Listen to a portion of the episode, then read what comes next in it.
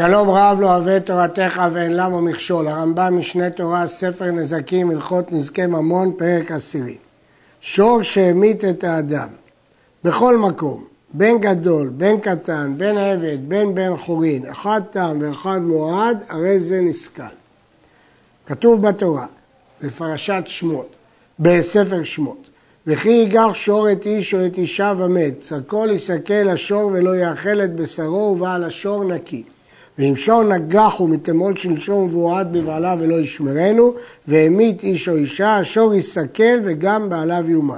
אם כופר יושת עליו, ונתן פדיון נפשו ככל אשר יושת עליו.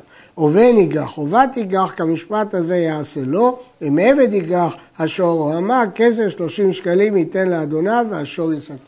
רואים בפרשה הזאת בתורה, בפרשה הזאת בתורה, שבין תם, בין מועד שהמיתו אדם, נהרגים, בכל מקרה.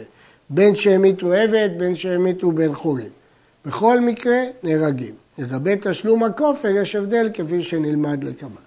ואם המית את הגוי, פטור. שור שהמית גוי לא נהרג. מדוע? כדיניהם. כיוון שהרמב"ם כבר פסק בנזקים שדנים את הנוכרי בדיניהם, וכיוון שאצלם לא הורגים שור שהרג אדם, אז לכן שור שהרג נוכרי לא הורגים אותו. הרמב"ם במורה נבוכים מסביר, ומה שהבהמה נהרגת אם הרגה אדם, אין זה עונש לה, אלא זה עונש לבעליה. ואחד השור ואחד שאר בהמה חייב העוף שהמיתו, הרי אלו נסכלים. המשנה אומרת, אחד שור ואחד כל בהמה, לא דיבר הכתוב אלא בהווה. מה יש במסכת עדויות על אה, תרנגול שהרג את הנפש שהוא נסכל? מה בין תם שהרג את האדם למועד שהרג? אמרנו שבשני המקרים השור נהרג, אבל יש הבדל שהתם פטור מן הכופר והמועד חייב בכופר. ההבדל הוא רק בתשלום כופר, שתם פטור ומועד חייב. ובלבד שיהיה מועד להרוג. איזה מועד חייב בכופר? לא סתם מועד, אלא מועד להרוג בני אדם. רק אז הוא משלם כופר. והואיל וכל בהמה חיה ועוף שהרגו אדם נסכלים, כבר כשהם תמים, האח יימצא מועד להרוג עד שישלמו בעליו את הכופר.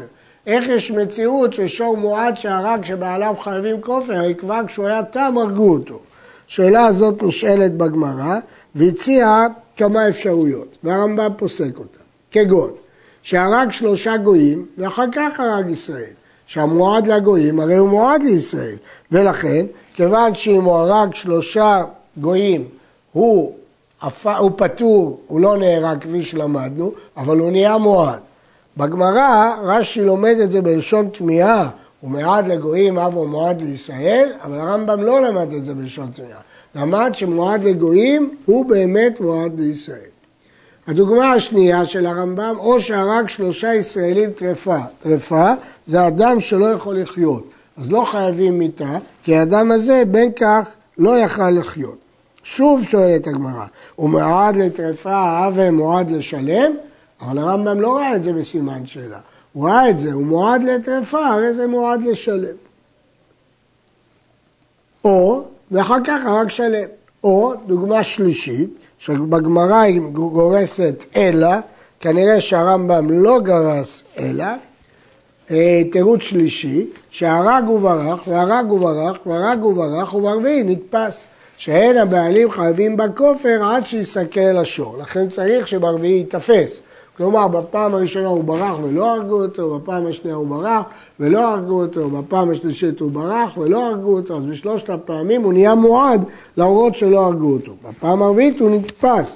למה צריך שייתפס? כי הבעלים לא חייבים כופר רק בתנאי שהשור חייב סקילה. כתוב, השור יסכל וגם בעליו יומת אם כופר יושת עליו. כל זמן שהשור בסקילה, בעליו משלמים כופר. אין השור בסקילה, אין בעליו משלמים כופר. אנחנו נלמד בהמשך שיש מקרים יוצאים מן הכלל שהבעלים חייבים בכופר והשור פטור בסקילה עיין בהלכת ט' וי'. וכן, דוגמה נוספת, אם סיכן שלושה בני אדם כאחד, סיכן, מפרש המגיד משנה, ששלושת האנשים לא מתו בתחילה, אבל אומר המגיד משנה, מדובר שלאחר שנגח את הרביעי מתו כולם.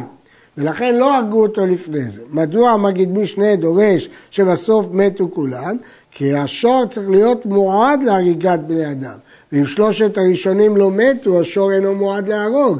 ולכן הוא מפרש שמה שכותב הרמב"ם, סיכן שלושה בני אדם כאחד, ובתנאי שלבסוף מתו. אבל הרמב"ם לא הזכיר ששלושת הראשונים מתו. ואכן הרלב"ג לפרשת שופטים מפרש, וכן אם הוא מועד לחבול באנשים חבל של סכנה, גם כן ייקרא שור נגח. ולכן ייתכן שלפי הרמב"ם אפילו שרק סיכן להריגה זה כאילו הרג. דוגמה נוספת, או הרמב"ם מביא עוד דוגמה כיצד ייתכן שהוא יהיה מועד ולא הרגו אותו בפעמים הראשונות, או הרג שלוש בהמות, הרי זה מועד להריגה ובעליו משלמים את הכופר. זאת מחלוקת המוראים, האם מועד באדם מועד לבהמה, או מועד לבהמה מועד לאדם. הרמב"ם פסק שמועד לאדם אינו מועד לבהמה. ואילו פה אנחנו רואים שאם הוא הרג שלוש בהמות נעשה מועד לנזיקין. הרמב"ם מסביר כי כאן הוא מועד להריגה, ואם הוא מועד להריגה אין הבדל בין מועד לבהמה למועד לאדם. מביא הרמב"ם עוד דוגמה. וכן אם הכירו העדים את בעל השור ולא הכירו את השור בפעם, ראשונה, בפעם ראשונה, שנייה ושלישית. אז לכן בשלושת הפעמים האלה, למרות שהעידו בו, אבל לא הרגו את השור, כי הם לא הכירו את השור. וברביעית ראו שורו שהרג. בפעם הרביעית זיהו מהו השור הזה שהרג.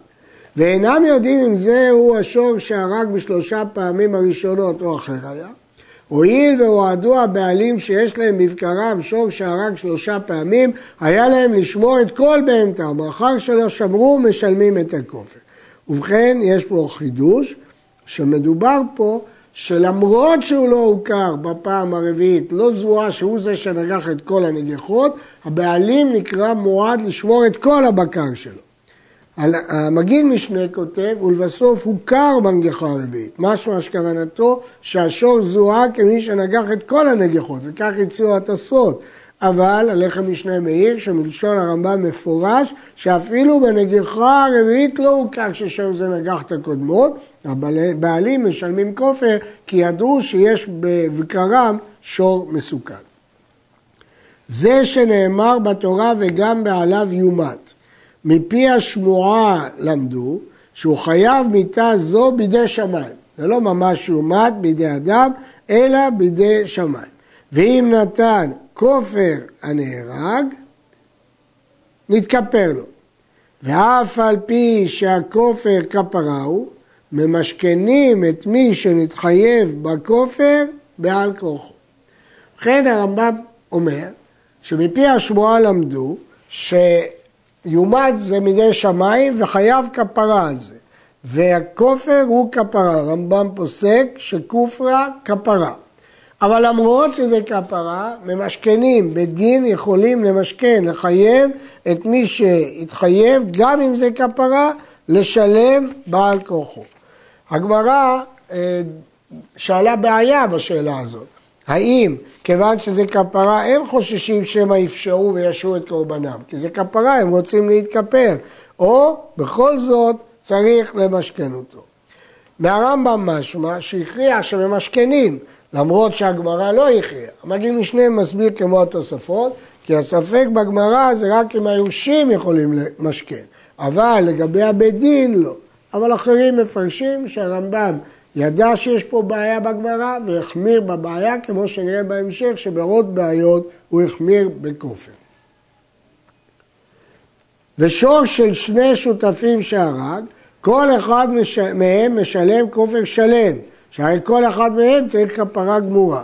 כיוון שזה כופרה כפרה, אז לא כל אחד משלם חצי כופר, אלא כופר שלם. אמנם התורה חייבה רק כופר אחד ולא שניים, אבל פה אין ברירה בגלל שכופר כפרה. גם זאת בעיה בגמרא בבא קמא דף מ' שלא נפשטה. ולכאורה קשה מדוע הרמב"ם פשט, אומר עליכם משנה, ראינו שהרמב"ם מחמיר בכופר. גם המגיד משנה אומר שכיוון שכופר הכפרה, הרמב"ם החמיר בו. אין גומרים דינו של שור אלא בפני בעליו. כתוב השור יסכן וגם בעליו יומת. כמיתת בעלים כך מיתת שור. כשם שאם הורגים אדם דנים אותו בפניו, כך את השור צריך לדון דווקא בפני בעלים. אם היו לו בעלים, אבל אם לא היו לו בעלים, כגון שור המדבר ושור ההקדש ושור גר שמת שאין לו יורשים ממית, הרי זה נסכל, כדי לסלק את ההיזק מבני אדם. אז למרות שאין לו בעלים הוא נסכל. ושור, כן, וגומרים דינו אף על פי שאין לו בעלים. וכן שור האישה ושור היתומים ושור האפיטרופים שהמיתו נסכלים. ואין האפיטרופים משלמים את הכופר, הנה כאן יש לנו דוגמה של סקילה בלי כופר, למה? שהכופר כפרה הוא, והקטנים או החרשים והשוטים אינם לחיוב כדי שיהיו צריכים כפרה. השור נסכל, אבל כפרה אין פה, כי אין דין של כפרה, ובוודאי במקרה של אפוטרופוס לא חייבים אותו כפרה, כי אפוטרופוס לא חייב כפרה. אפילו אם היינו מחייבים אותו, אף אדם לא היה מסכים להיות אפוטרופוס, ולכן לא חייבו את האפוטרופוס, ואת היתומים אי אפשר לחייב כי הם קטנים. אבל אפשר לומר בפשטות, כי הכפרה היא אישית ולא שייך להעביר אותה לאפוטרופוס. שור שהוא טרפה שהרג את הנפש, או שהיה השור של אדם טרפה. טרפה זה מי שלא יכול לחיות. אז אם השור הוא טרפה, או הוא, השור היה שייך לאדם של טרפה, אינו נזכר. שנאמר, וגם בעליו יומת, כמיתת הבעלים, כך מיתת השור. וכיוון שבעליו כמת הם חשובים, כי הם טרפה, ואין צריכים מיתה, הרי זה פטור. הדין מוצמד של השור לבעליו, ואם בעליו טרפה, אז ברור שהוא פטור, ממילא גם השור פטור. המשסה כלבו בחברו והרגו, אין הכלב נסכל, וכן אם גרה בו בהמה או חיה והרגו.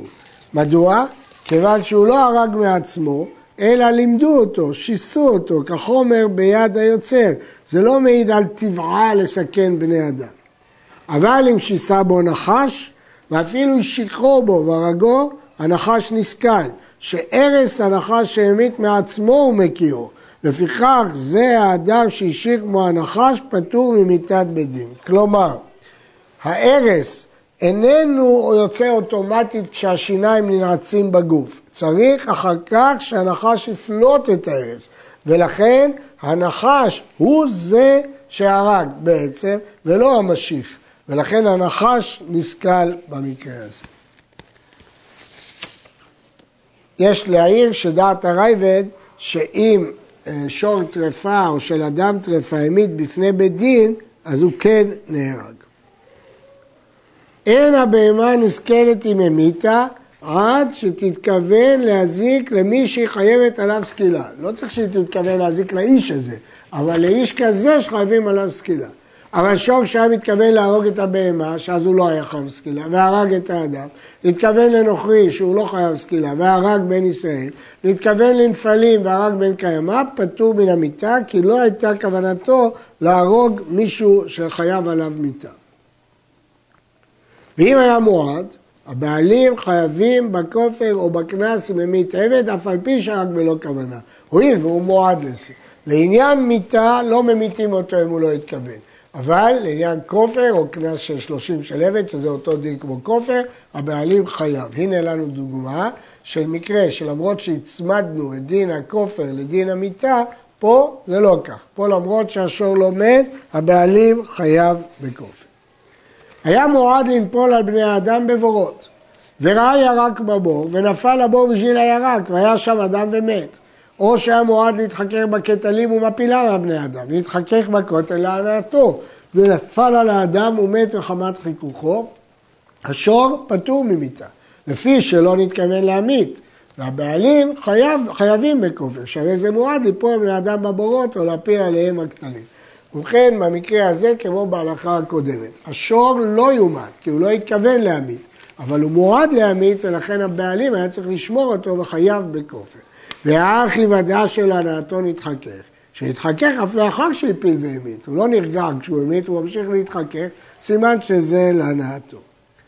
אין הבעלים משלמים את הכופר עד שתמיד בהמתן חוץ מרשותן. אבל אם המית ברשות המזיק, אף על פי שהוא בסקילה, הבעלים פטורים מן הכופר.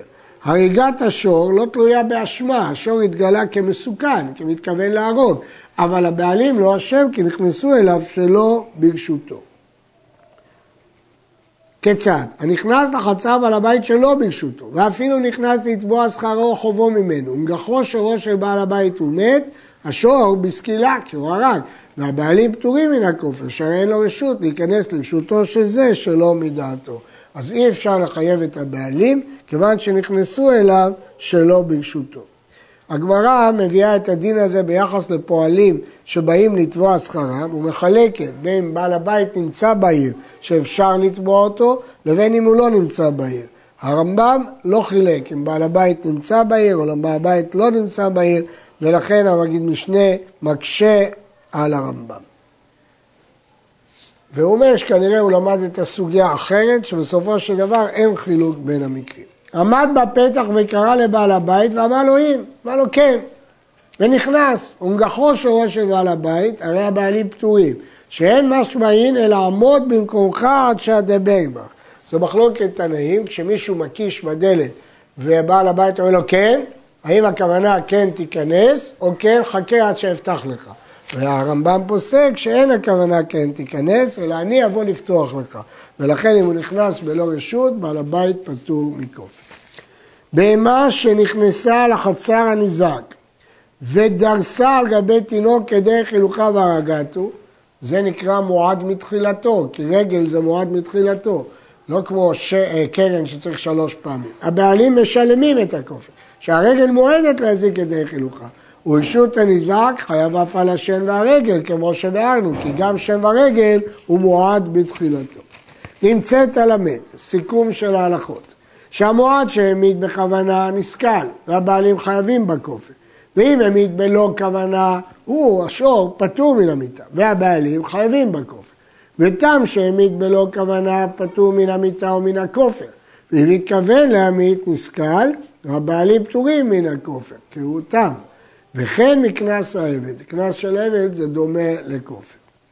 יראה לי, הרמב"ם מחדש חידוש בלי מקום, שאף על פי שהטעם שהמית עבד או שפחה פטור מן הקנס, כי זה מקביל לכופר, שהוא שלושים סלע הקצוב בתורה זה רק במועד, אם המית שלא בכוונה, משלם חצי דמי העבד או דמי השפחה מגופו, כאילו הוא נגח שור, כאילו המית שור של חברו או חמורו, כי העבד או שפחה הם רכוש הבעלים, ולכן הוא צריך לשלם חצי נזק, זהו חידוש של הרמב"ם. עד כאן.